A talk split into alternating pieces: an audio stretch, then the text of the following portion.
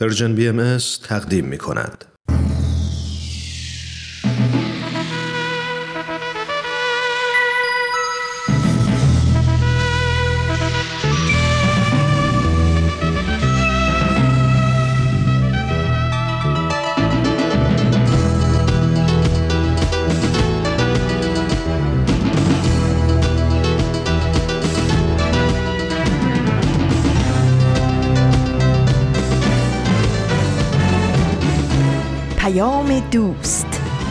برنامه ای برای تفاهم و پیوند دلها.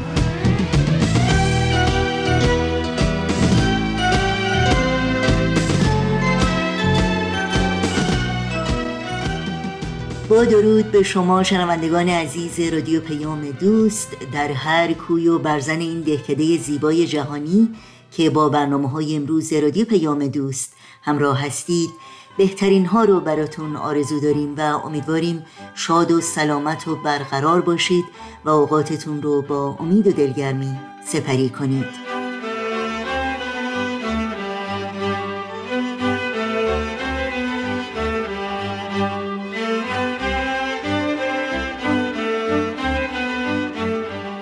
نوشین هستم و همراه با همکارانم میزبان پیام دوست امروز.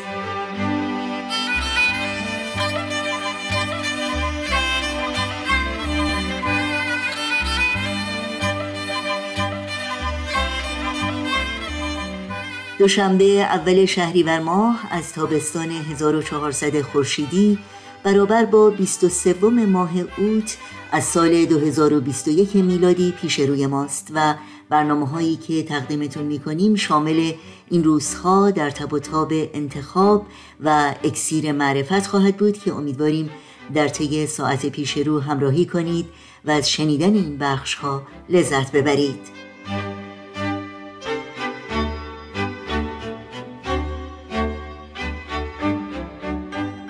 برای تماس با ما و مطرح کردن نظرها و پیشنهادهایی که دارید ایمیل آدرس ما هست info at persianbms.org شماره تلفن ما 001 703 671 828 828 و شماره ما در واتساپ هست 001 240 560 24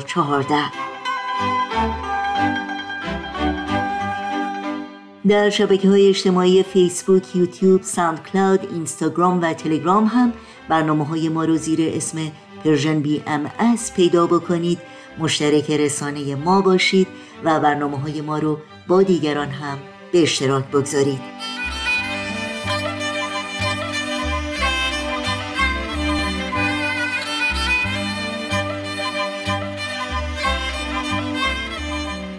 شنوندگان عزیز رادیو پیام دوست هستید. با برنامه های امروز با ما همراه باشید.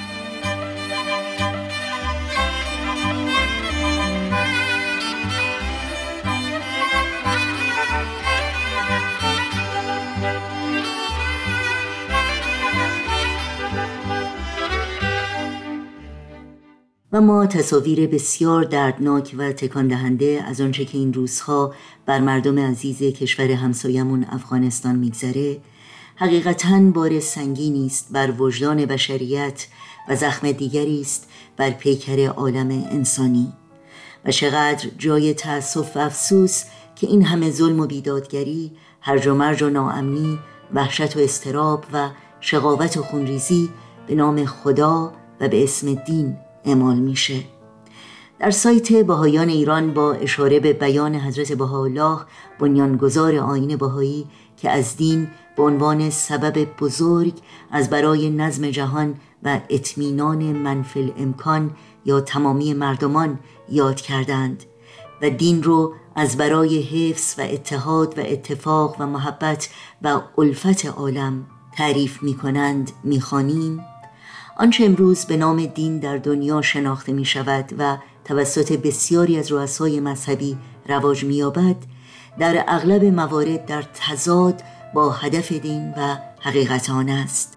برداشتهایی از دین که آن را معادل با سنت پرستی تحجر و تعصب می داند و ایمان را در تضاد با اقلانیت می بیند نه تنها به پیشرفت و ترقی نمی انجامد بلکه موجب توجیه و تشویق فرهنگ بیگانگی، تبعیض، ظلم و در نهایت جزمندیشی می شود.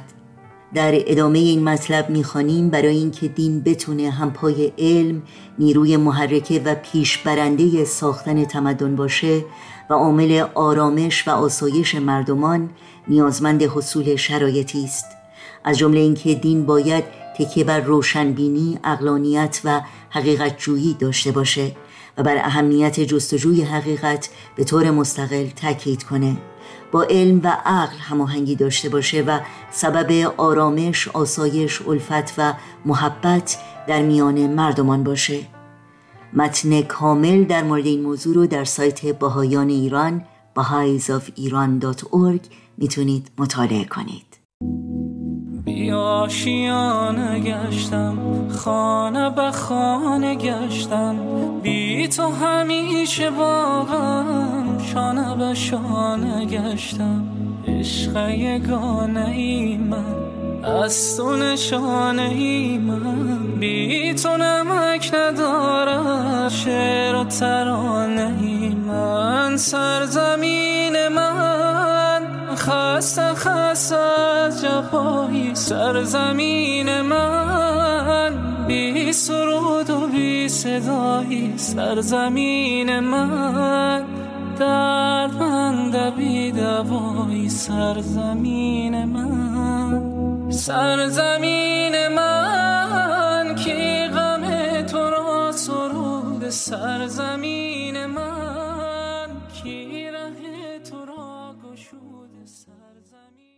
همچنان با رادیو پیام دوست همراه هستید و برنامه این ساعت ما بخش تازه است از مجموعه در تب و تاب انتخاب. با هم گوش کنیم.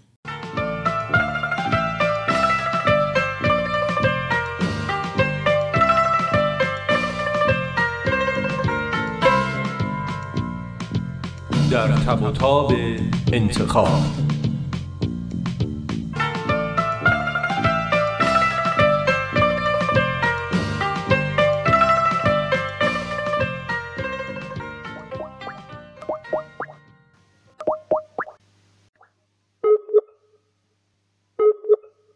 سلام چطورین؟ خوبین؟ نیلوفر می‌گفت حالتون خوب نبوده نگران شدم. نیلوفر بهتون گفت؟ ای بابا چرا؟ چیز مهمی نبود که. شما هنوز این رفیقتون رو نمی‌شناسین؟ بابا این نیلوفر دهن لقه نمی‌دونستین؟ نه خیر هیچ هم اینطور نیست. من هیچ چیزی که بد باشه توی نیلوفر نمی‌بینم. خوبه والا. کاش یکی بود در مورد منم اینطوری فکر می‌کرد. اون فایلی که براتون فرستادم دیدین؟ از دکتر دانش بود. آره دیدم اما هنوز نخوندم. یه کتابی دارم می‌خونم نصفه است. ترسیدم ولش کنم دیگه نتونم تمامش کنم. اینو که تمام کنم مقاله‌ای که فرستادین رو شروع می‌کنم. البته یه نگاهی کردم ها درباره عشق و محبت و این چیزا بود. خیلی کنجکاوم که بخونم ببینم چی میگه. مقاله قبلیشون رو خوندین که میگه ازدواجم مثل آدم مراحل کودکی و نوجوانی و بلوغ داره؟ آره اونو که خوندم. حالا میگن عشقم همینطوره مراحل کودکی و نوجوانی داره. باید کمکش کرد که بالغ بشه و بزرگ بشه و گسترش پیدا کنه. دلیلی داره که اینو برای من فرستادین؟ خب گفتین که از اون مقاله قبلی که به نیلوفر داده بودم خیلی خوشتون اومده. فکر کردم از اینم خوشتون میاد. البته یه دلیل دیگه هم داشت. چه دلیلی؟ من قبلا این مقاله رو خونده بودم. چند روز پیش دیدمش و دوباره خوندمش. چیزای تازه‌ای فهمیدم که خیلی برام جالب بود. فکر کنم در مورد ما هم صدق کنه. خوشم اومد. از چی؟ از این مایی که گفتی. دکتر دانش میگن یه عشق کودکانه داریم که یه طرف است. یه عشق نوجوانانه داریم که رقابت طلبانه است و یه عشق بالغانه داریم که در نهایت به عشق مطلق و بدون شرط می‌رسه. یعنی چی عشق مطلق؟ منظورتون عشق به خدا و اینجور حرفاست نه. ام، نمی‌دونم شاید. اما دکتر دانش میگه عشق مطلق مرحله که آدما دیگه مثل عشق نوجوانی دغدغه اثبات توانایی های خودشون یا تثبیت هویت خودشون رو ندارن. در عین وفاداری به تقدس ازدواج عشقشون رو نثار همه آدما می‌کنن چون می‌تونن شرافت و زیبایی رو که توی همه آدما هست ببینن. ولی به همسرشون وفادارن. آره دیگه گفتم. در عین وفاداری به ازدواجشون و تقدسی که براش قائل هستن. ایده جالبیه. با اینکه یه خورده ایدئالی و فرازمینی به نظر می‌رسه. شما غیر از این فکر می‌کنی؟ چی شد؟ اه اینم که قد شد. امان از این اینترنت.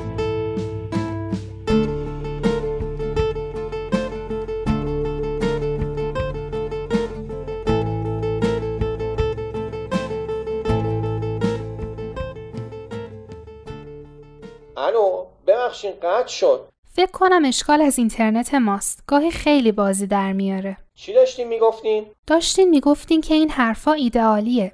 اما نمیشه که به هرچی از زندگی روزمره فراتر میره بگیم ایدئالی و بذاریمش کنار. بالاخره همیشه باید یه چیزی فراتر وجود داشته باشه تا برای رسیدن بهش جلو بریم و رشد کنیم. باشه منم نمیگم کنارش بذاریم. اما چطوری میشه همه آدما رو دوست داشت؟ یعنی تو ببخشین شما فکر می‌کنین همه لایق دوست داشته شدنن؟ واقعا؟ اونایی که بچه ها رو آزار میدن قاتلای زنجیره‌ای اونایی که دستور کشتار آدمای بیگناه و صادر می‌کنن میشه اینا رو دوست داشت؟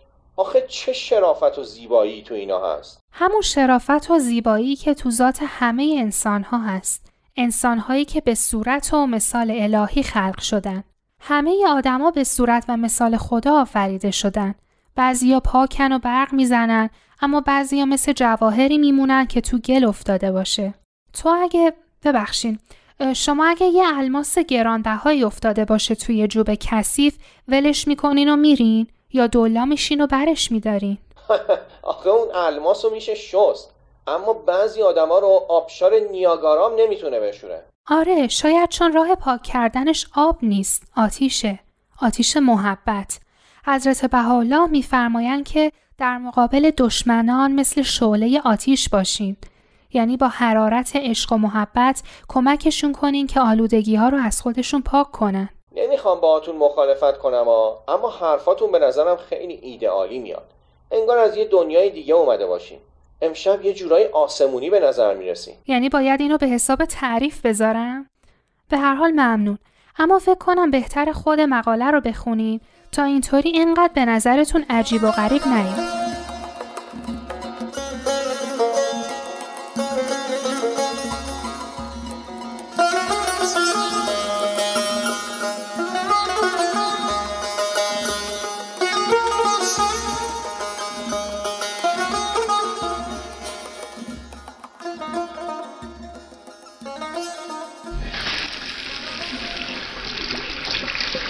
میگم صحبا تو کی می‌خوای عروسی کنی؟ چیه؟ جلوی راه تو رو گرفتم؟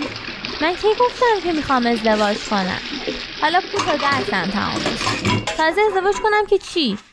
دارم تو خونه مامان بابام به خوبی و خوشی زندگی می‌کنم مگه مریضم برم خونه یکی دیگه بیفتم به رخش شوری و ظرف شوری و کهنه شوری و اینجور کارا چی کار می‌کنی بابا همه آب رو پاشیدی به من البته همه خوبی و خوشی که میگی برای اینه که مامان و بابا هستن و همه کارا رو رو به راه می‌کنن. اگه اونا نباشن که من و تو بیچاره ایم. اتفاقا من همینش رو دوست دارم. هممون کنار همیم و خیلی هم خوش میگذره. اما متاسفانه این وضعیتی نیست که بتونه تا ابد ادامه پیدا کنه. بالاخره هر آدمی باید روی پای خودش بیسته و مسئولیت قبول کنه و خانواده خودش رو تشکیل بده. نه کی گفته؟ اگه نخوام عروسی کنم چی؟ دوباره رفتی با کدوم دوستات صحبت کردی که به این نتیجه رسیدی؟ اتفاقا هیچ کدوم از دوستای من یه همچین حرفی نمی‌زنن. همشون به فکر اینن که چطور دوست پسر پیدا کنن و بعدش هم چیکار کنن که دوست پسره باشون عروسی کنه انگار هیچ هدف دیگه تو زندگی ندارن جز شوهر کردن. جامعه ما طاقت دخترایی که مجرد مونده باشن نداره. من که حالا حالا ها نمی‌خوام عروسی کنم. یه وقتم دیدی اصلا عروسی نکردم. حالا لطفا تو هم از اونور پشت بوم نیفت پایین. ازدواجم لازمه. هم برای دختر هم برای پسر. خیلی خوبه که هر کسی بتونه رفیق و همراهی توی زندگیش پیدا کنه. این همه دوست و رفیق دارم. تازه خواهرم دارم به این دسته گلی. رو من زیاد حساب نکن. من هر وقت وقتش بشه عروسی می‌کنم. البته همیشه خواهرت هستم مثل کوه پشتت میستم اما باید زحمت بکشی و یکی رو برای خودت پیدا کنی. یکی که بتونی باهاش تشکیل خانواده بدی و بچه های خودتو داشته باشی. بابا همون شوهرش هم زیادیه. تو اومدی چند تا بچه هم به اضافه کردی؟ بالاخره یه روز اون شازده سوار بر اسب سفید از راه می‌رسه و این حرفا رو کلا فراموش می‌کنی. ولی خیلی هستن که ازدواج نمی‌کنن و هیچ طوریشون هم نمیشه. آره طوریشون نمیشه. هیچ کس نمی‌تونه کسی رو مجبور به ازدواج کنه. اما تنها موندن و ازدواج نکردنم به نظرم خلاف نظم زندگیه. به نظرم هر کسی همونطور که خودش توی خانواده به دنیا میاد و از محبت و حمایت پدر و مادرش امکان زندگی پیدا می‌کنه و رشد می‌کنه وظیفه داره که این فرصت رو به بچه هاشم بده. اگه همه بخوان عروسی نکنن و بچه دار نشن که نسل بشر منقرض میشه. یعنی تو واقعا نقشه کشیدی نسل بشر رو منقرض کنی؟ البته با این کاری که بشر به سر محیط زیست میاره که حقش منقرض بشه. اما مطمئنم هم کلاسیام هستن که نظارن نسل بشر منقرض بشه. باشه. اما نمیترسی که پیر بشی و تنها بمونی. نه بچه داشته باشی که مرتب بهت یادآوری کنه قرصاتو بخوری. نه نوهی که برات شیرین زبونی کنه؟ هر وقت دلم برای بچه و نوه تنگ شد میام خونه ای تو. من اگه جای تو باشم رو بچه و نوه قرضی دیگران حساب باز نمی کنم عروسک که نیست که بهت قرض بدم.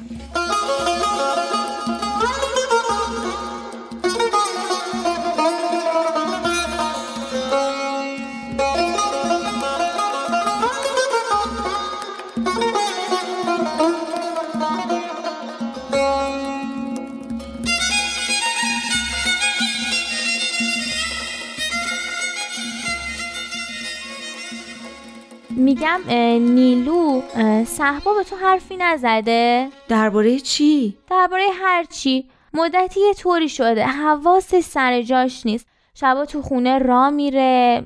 نمی‌دونم. احساس می‌کنم یه مشکلی داره. یعنی اگه مشکلی داشته باشه به من و تو نمیگه؟ منم از همین گیج شدم. مطمئنم که یه چیزی هست و به ما نمیگه. اما نمی‌دونم چی. نکنه خدایی نکرده مریضی چیزی داشته باشه. بی خود نفوس بد نزن. البته یه خورده لاغر شده. نکنه واقعا مریضی بدی داشته باشه. خدا نکنه. چی میگی تو هم؟ نمی‌دونم والا. منم دیدم گاهی وقتا به هم خیره میشه. انگار می‌خواد یه چیزی به هم بگه اما نمیگه. یعنی حرف می‌زنه اما چیز خاصی نمیگه. یعنی باید چیکار کنیم؟ چرا ازش نمی‌پرسی؟ هرچی ازش می‌پرسم جواب درست حسابی نمیده. هر کلکی می‌زنم فایده ای نداره. یه مدت فکر کردم براش خواستگار اومده. اما اگه خواستگار اومده باشه که میگه دیگه پنهون کاری نداره. این همه خواستگار براش اومدن و رفتن. این هم یکی دیگه. شاید می‌خواد به این یکی جواب مثبت بده. خب بده. این که دیگه اصلا پنهون کاری نداره. اون طرف راضی اینم راضی. دیگه مشکل چیه؟ چه می‌دونم والا. تو ازش بپرس. ولی اگه به تو چیزی نگفته به منم فکر نکنم چیزی بگه. اما باشه نگرانم کردی.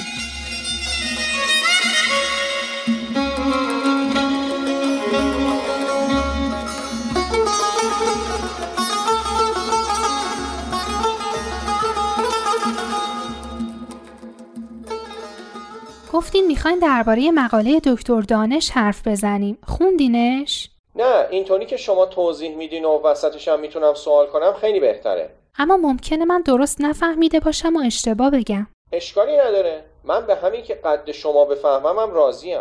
آخه اون دفعه می‌گفتین حرفای من به نظرتون خیلی ایدئالی و خیالی میاد. خب قانعم کنین که اینطور نیست.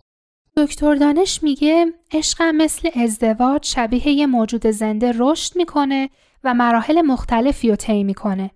از عشق یه طرفه کودکانه تا عشق سرکش نوجوانی که عاشق و معشوق تو اون با هم رقابت می‌کنن و هر کدوم می‌خوان خودشون رو ثابت کنن میگذره و به بلوغ می‌رسه. از اون عشقی بگین که گفتین مطلقه و شامل همه میشه. آره عشق در مرحله بلوغ خودش دیگه به طرف مقابل محدود نمیشه. از اون میگذره و شامل همه آدما میشه. این عشقیه که انتظاری هم توش نیست. این عشقیه که زن و شوهر توش شریکن. عشقیه که از عشق زن و شوهر به همدیگه فراتر میره و یه مثلث تشکیل میده. دکتر دانش اسمشو گذاشته نقطه انجذاب مشترک. اون نقطه‌ای که زن و شوهر هر دو جذبش میشن. سخت شد. یه خورده بیشتر توضیح میدین؟ ببین دکتر دانش میگه عشق در مرحله بلوغ خودش به صورت یه مثلث در میاد. دو طرفش زن و شوهرن اون بالام اون عشق متعالی به خداوند و بشریته که هر چقدر بیشتر به طرفش پیش میرن بیشتر به هم نزدیک میشن. یعنی میشه یه مثلث عشقی؟ آره اما نه به معنی بدش. اون عشق متعالی هم باعث رشد هر دوتاشون میشه هم اونا رو به هم نزدیکتر می‌کنه. این قضیه عشقشون رو از یه خط بسته دو نفره که راه به جای نداره و محدود و بنبسته نجات میده و نامحدود و بیکران می‌کنه. اینجوری که تو میگی جالب به نظر میاد. آره خیلی جالبه. این عشقیه که خودخواهی و توقعی توش نیست. زن و شوهر عشقشون رو سخاوتمندانه به همدیگه و به همه انسانها میدن بدون اینکه انتظاری داشته باشن. یه عشق بدون قید و شرط که مثل اشعه آفتاب به همه میتابه و کسی رو محروم نمی‌کنه. فکر کنم فهمیدم. میگه عشق زن و شوهرم مثل ازدواجشون به بلوغ می‌رسه و اونقدر بزرگ میشه که دیگران رو هم در بر می‌گیره. آفرین قشنگ گفتی فکر کنم عشق مرحله به مرحله جلو میره و از اون مرحله کودکی که در اون فرد فقط عشق رو از پدر و مادرش دریافت می‌کنه به عشق به پدر و مادر و بعد به عشق به خونواده می‌رسه و وسیعتر و بزرگتر میشه. بعدش همسر رو هم در بر می‌گیره. وقتی زوجی بچه دار میشن عشقشون از همدیگه متوجه بچه هاشون هم میشه. همینطور که زندگیشون پیش میره و عشقشون رشد می‌کنه دایرش بزرگتر و بزرگتر میشه و کم کم شامل همه مردم و همه آدما میشه. اما در عالم واقعیت این اتفاقا نمیافته. خب ممکنه این اتفاق کم بیفته اما رسیدن به این عشق فراگیر و مطلق اونقدرام غیر ممکن یا استثنایی نیست. من زوجایی رو می‌شناسم که کم و بیش به این مرحله رسیدن. فکر کنم باید خود مقاله رو بخونم. خیلی کنجکاوم که بدونم این مقاله چطور به درد ما می‌خوره.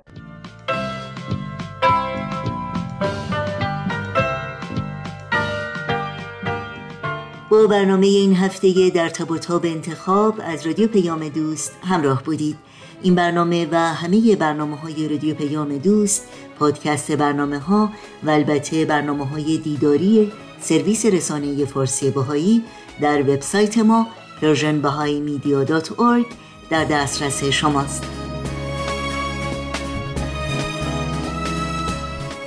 ضمنا اگر تا به حال خبرنامه Persian BM رو دریافت نکردید از شما دعوت می کنم در صفحه نخست وبسایت Persian در قسمت ثبت نام در خبرنامه ایمیل آدرس خودتون رو وارد بکنید تا اول هر ماه در جریان تازه ترین برنامه های دیداری و شنیداری و مقالات منتشر شده قرار بگیرید.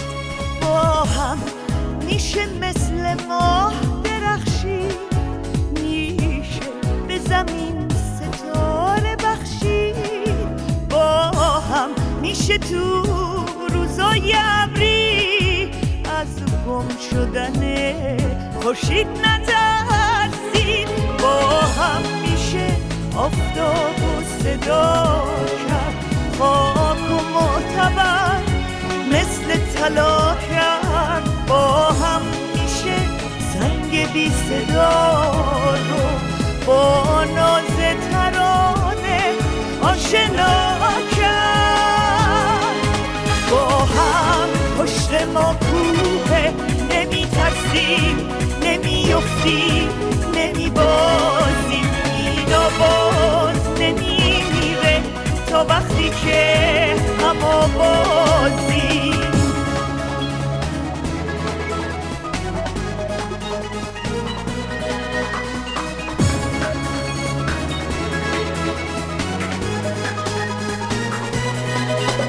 تازه قصه تا می‌خواد به تازه نسازه.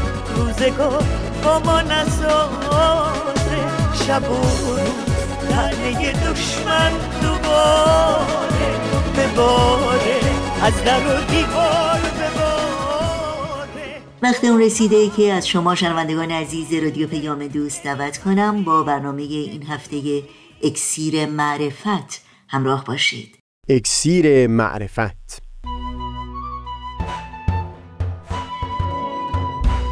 مروری بر مزامین کتاب ایقان این گفتار چند کلمه با علما. از تا همامه ازلی در شور و تغنیست گوش قلب را از سروش او بی بحر مکن. از تا همامه ازلی در شور و تغنیست گوش قلب را از سروش او بی بهره مکن. گوش قلب را از سروش او بی بهره مکن.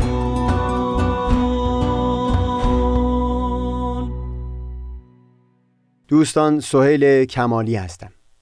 با وجود اینکه در کتاب ایگان مفصلا در خصوص اینکه در دوران ظهور پیامبران این علما بودند که همواره مانع عرفان ظهور اونها می شدند اما یک چند بیان سریح در همین اثر چراغی به دست میده تا در پرتو اون بتونیم یک قدری متفاوت به این جریان نگاه بکنیم. برای اینکه من بتونم این دیدگاه رو در این گفتگو اونطور که باید و شاید منتقل بکنم چاره ای ندارم جز اینکه سخن رو در چند بخش مختلف با شما پی بگیرم. اول صحبتی خواهد بود در این خصوص که توقع و انتظار پیامبر الهی در این عصر از علما چه بوده. این مسئله بین اونها و پروردگار اونها هست به گونه که در کتاب ایقان بیان شده. در گفتار بعد یعنی بخش دوم این صحبت بیان این خواهد بود که نگاه کتاب ایقان نقدی هست بر عملکرد روحانیون و علما به عنوان یک طبقه و نه اینکه مزامین این اثر توجیه به دست بده تا زبان به سو گشوده بشه نسبت به فرد فرد روحانیون. و در بخش سوم هم این صحبت به میون خواهد اومد که کتابیگان به هیچ وجه مسئولیت رو از دوش خود مردمان بر نمی داره و اتفاقا خود مردم رو مسئول می‌دونه بابت اون اطاعت کورکورانه از علما که هم برخلاف حکم خرد بوده و هم دیانت. در کتاب ایگان از سوی در خصوص دلیل پشت کردن مردمان به پیامبر الهی با اینکه سالها انتظار ظهور موعود اون دین رو میکشیدن. اعراض و انکار علما رو بزرگترین دلیل به حساب میارن اما بعدتر در خصوص ریشه انکار علما دو دلیل رو بیان می‌کنن. یا حب ریاست و یا نبود معرفت. در گفتار پیشین صحبتی داشتیم درباره اینکه چرا میبایستی در ظهور حضرت باب و هم حضرت بهاءالله حب ریاست از سوی علما سبب استیکاک اونها با ظهور جدید شده باشه. یا بهتر بگم بحث از این بود که چرا میبایستی حضرات علما ظهور جدید رو در تعارض با موقعیت خودشون به حساب بیارن؟ اینجا گفتگوی ما چیز دیگری هست. اینکه حال که در کتابیگان بیان فرمودن دلیل اعراض علما این دو عامل هست. در صحبت با اونها چطور تلاش کردند که این موانع برطرف بشد؟ در خصوص حب ریاست هرچند به حقیقت جای بحث چندانی نمیمونه منتها در یک جایی از این سلسله گفتارا صحبت جداگانه دربارش خواهیم داشت. اینجا بگذارید فقط بسنده بکنیم به بیان اینکه بارها علما رو به این حقیقت هوشیار کردند که شما اگر دارای ریاستی و قدرتی هستید و اگر حکم شما نفوذی داره این با تکیه بر اسم من و کرسی من هست. یعنی این قدرت و نفوذ به هیچ وجه اصیل و مستقل نیست بلکه به خاطر همون نسبتی هست که با پیامبر الهی برای خود قائل هستند. در بیانات این ظهور بسیار پیش میاد که بر همین اساس علما و روحانیون رو یادآور بشن که این خلاف رسم وفا هست که نفوذ حکم اونها وابسته به اسم او باشه. اما حال که باز در میون بشر ظاهر شده اینطور زبان به تلخی باز بکنن و از او روی گردان بشن.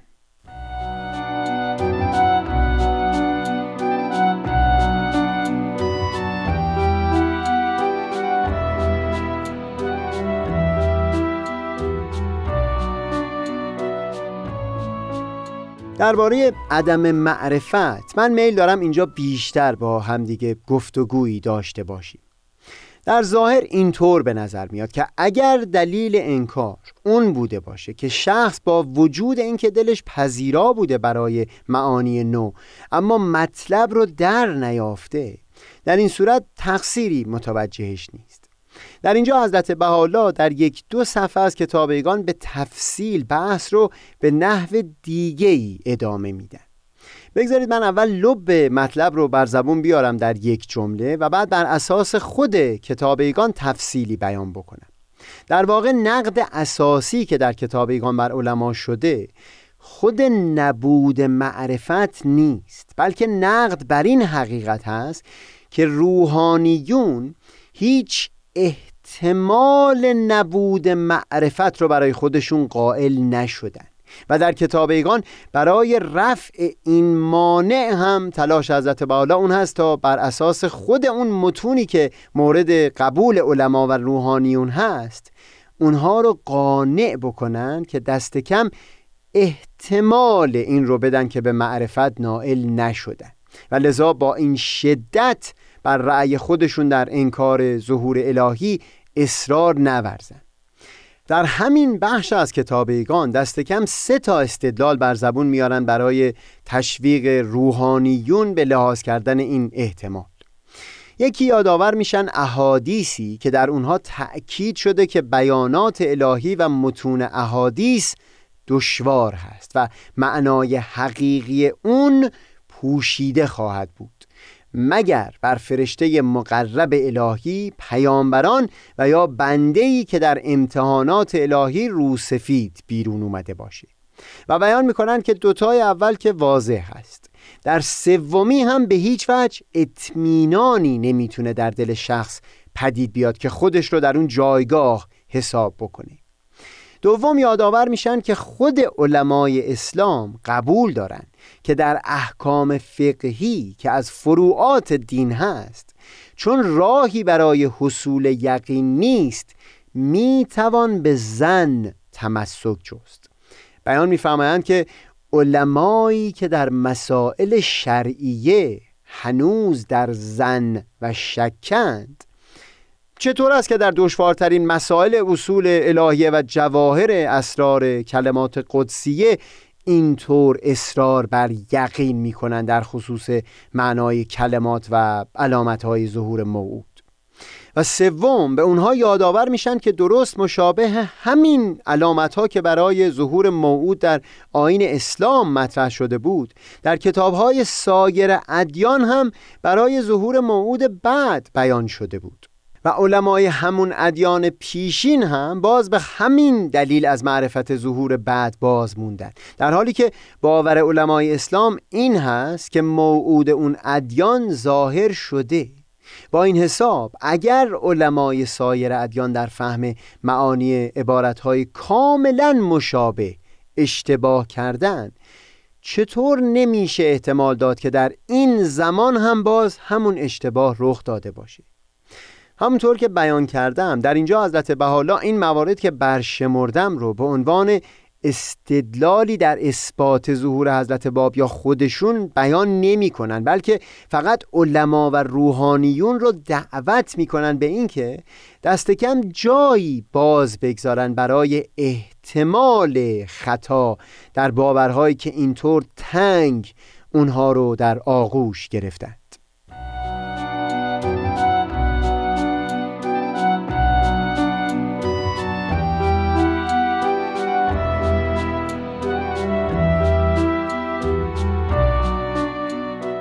فکر می‌کنم بد نباشه یک مورد دیگه که در سایر بیانات حضرت بحالا در همین معنی ذکر شده رو بیان بکنم. در چندین اثر حضرت بحالا باز به علما یادآور میشن حدیثی که نزد خود اونها مقبولیت تام داشت. اینکه در زمان ظهور موعود آن حضرت زبان به کلمه خواهد گشود که نقبا و نجبای عرض از اثر شنیدن اون فرار اختیار می‌کنه. بگذارید از زبان خود حضرت بهاءالله بشنویم. آیا سبب اعراض و اعتراضات چه بود و علت چه؟ جمیع علمای ایران بر آنند که طلعت موعود یعنی قائم ظاهر می شود و به کلمه نطق می فرماید که نقبای عرض از آن کلمه اعراض می نماید و نقبا بهترین خلق روی ارزند در آن یوم. این کلمه را می‌گویند و از برای بهترین خلق اثبات حزیمت و فرار می نمایند ولیکن در خود گمان توقف و اعراض و اعتراض و فرار ننموده و نمی نماید برای من این نکته بسیار دلنشین هست و هم در این حال بسیار بسیار تلخ که جناب قدوس از بزرگترین اصحاب حضرت باب در نامه‌ای که خطاب به بزرگترین عالم دینی شهر بابل سعید العلماء نوشته بود واضحا او را به همین حقیقت هوشیار کرده بود. یعنی او را دعوت می‌کرد به اینکه تا یقین حاصل نشده دست به کاری نزنه که نیازمند نهایت درجه اطمینان هست. در اونجا مضمون حدیثی رو برای او می نویسه و بعد بیان می‌کنه پس بر هر کسی لازم است که میان خود و خداوند خود با تمام انصاف و متانت عقل و فکر نظر کند در امری که او را مرتکب می شود نه اینکه مرتکب شود امری را که آخر آن به خسران و ندامت و حسرت باشد از برای وی در آخرت. پس لابد است تا یقین نکرده شخص آنچه را که می‌خواهد بلکه مثل آفتاب در وسط زوال نگشته اقدام نکند. و ادامه میده که با این تصمیم خطا مبادا سبب هلاک نفس خودش و سایر مردمانی که دنبال روی او هستند بشه. در نهایت تأسف جناب قدوس در سن 27 سالگی به اصرار و فتوای مخاطب همین نامه نهال وجودش در هم شکسته شد و هم توهین ها در حق جسد بیجان او روا داشته شد.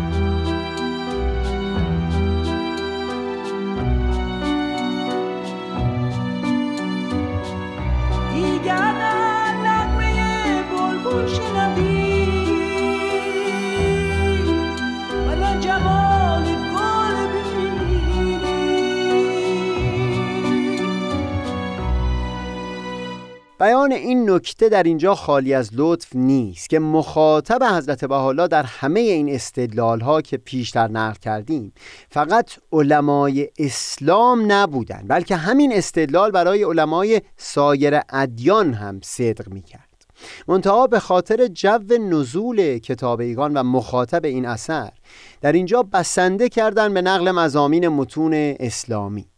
جناب ابوالفضائل گلپایگانی دانشمند بهایی معاصر دوران حضرت بهاءالله در کتاب فرائد زیر تأثیر همین دیدگاه کتاب ایگان این استدلال رو در خطاب به علمای دیانت یهود و آین حضرت مسیح هم به کار کلام سریحی از دومین نامه پتروس رسول نقل می‌کنه که واضحا بیان فرمودند که هرگز نبوتها و خبرهای پیشین بر وفق میل و اراده مردم ظاهر نشد.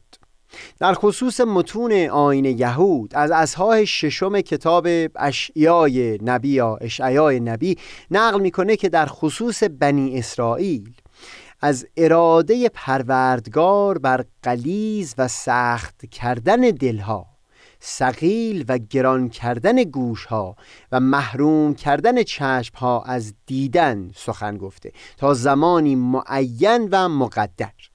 و هم از اصحاح دوازدهم کتاب دانیال نبی نقل می‌کنه که فرمود ای دانیال کلام الهی را مخفی دار و سفر مقدس را مختوم نما تا روز انجام و نهایت. بعدتر ابوالفضائل اشاره می‌کنه به مجلس بحث و تحقیقی که در کاشان با علمای دیانت یهود برگزار شده بود. بعد از اصرار مشایخ بر اینکه نشانه ها و اخبار مربوط به ظهور موعود در تورات بر حسب ظاهر هست و لذا به وقوع نپیوسته ابوالفضائل سوالی مطرح کرد. به این نیت که تلنگری زده باشه برای هوشیار کردن مخاطبان. بیانش این بود که هرگاه در کتاب دو پیغمبر بزرگ یکی تأکید کرده بر مهری که بر قلوب و گوشها و چشمها نهاده شده و دیگری اینکه معمور هست به پنهان کردن معانی کتاب و کلمات. با این حساب چطور میشه اینقدر سخت و محکم اطمینان و یقین داشت به این نتیجه که توسط مشایخ ازام گرفته شده؟ بگذارید گفتگومون رو با بیان یک نکته به آخر ببرم. در گفته های بالا اشاره کردم به بیانات حضرت بهاءالله در خصوص دشوار بودن فهم معانی کلمات الهی. خود حضرت بهاءالله در یک جا از کتاب ایقان بیان می‌کنه که اگر کسی قائل به این بشه که تورات یا انجیل تحریف شده و یا انجیل با مسیح به آسمان رفته معنای این ادعا این هست که مردمان دسترس به بیانات الهی نداشته باشند و لذا در این صورت ظهور الهی عبس خواهد بود. درست همین معنی رو میشه صادق دید. اگر قائل به این باشیم که بیانات الهی که ظاهر شدن اونقدر صعب و دشوار هستند که راهی برای فهم اونها نباشه. جالبم هست که حضرت والا در کتاب ایگان احادیثی که این مضمون رو دارن در ضمن همین بحثی که امروز مطرح کردیم نقل فرمودن.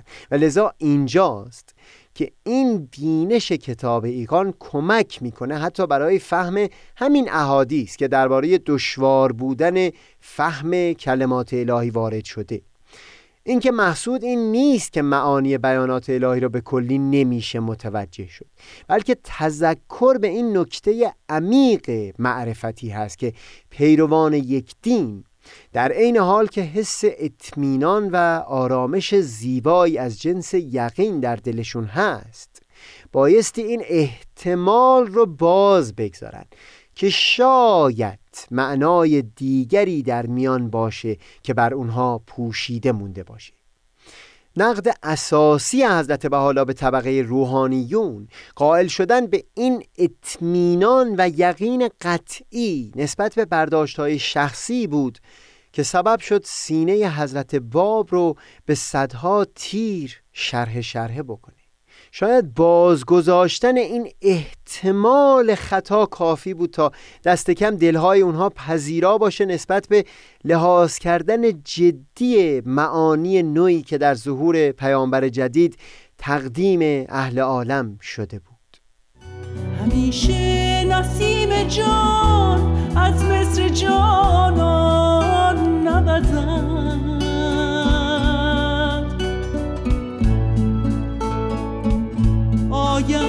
وقتی که اندلیبان جنان به آشیانهای الهی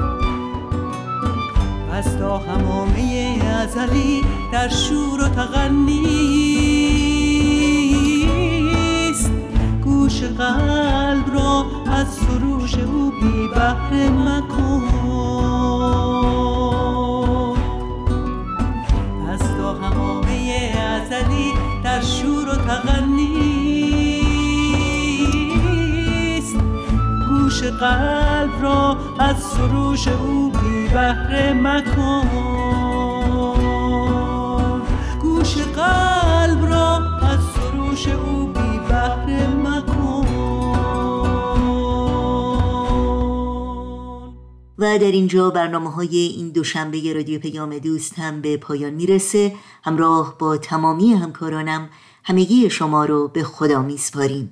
تا روزی دیگر و برنامه دیگر شاد و پاینده و پیروز باشید.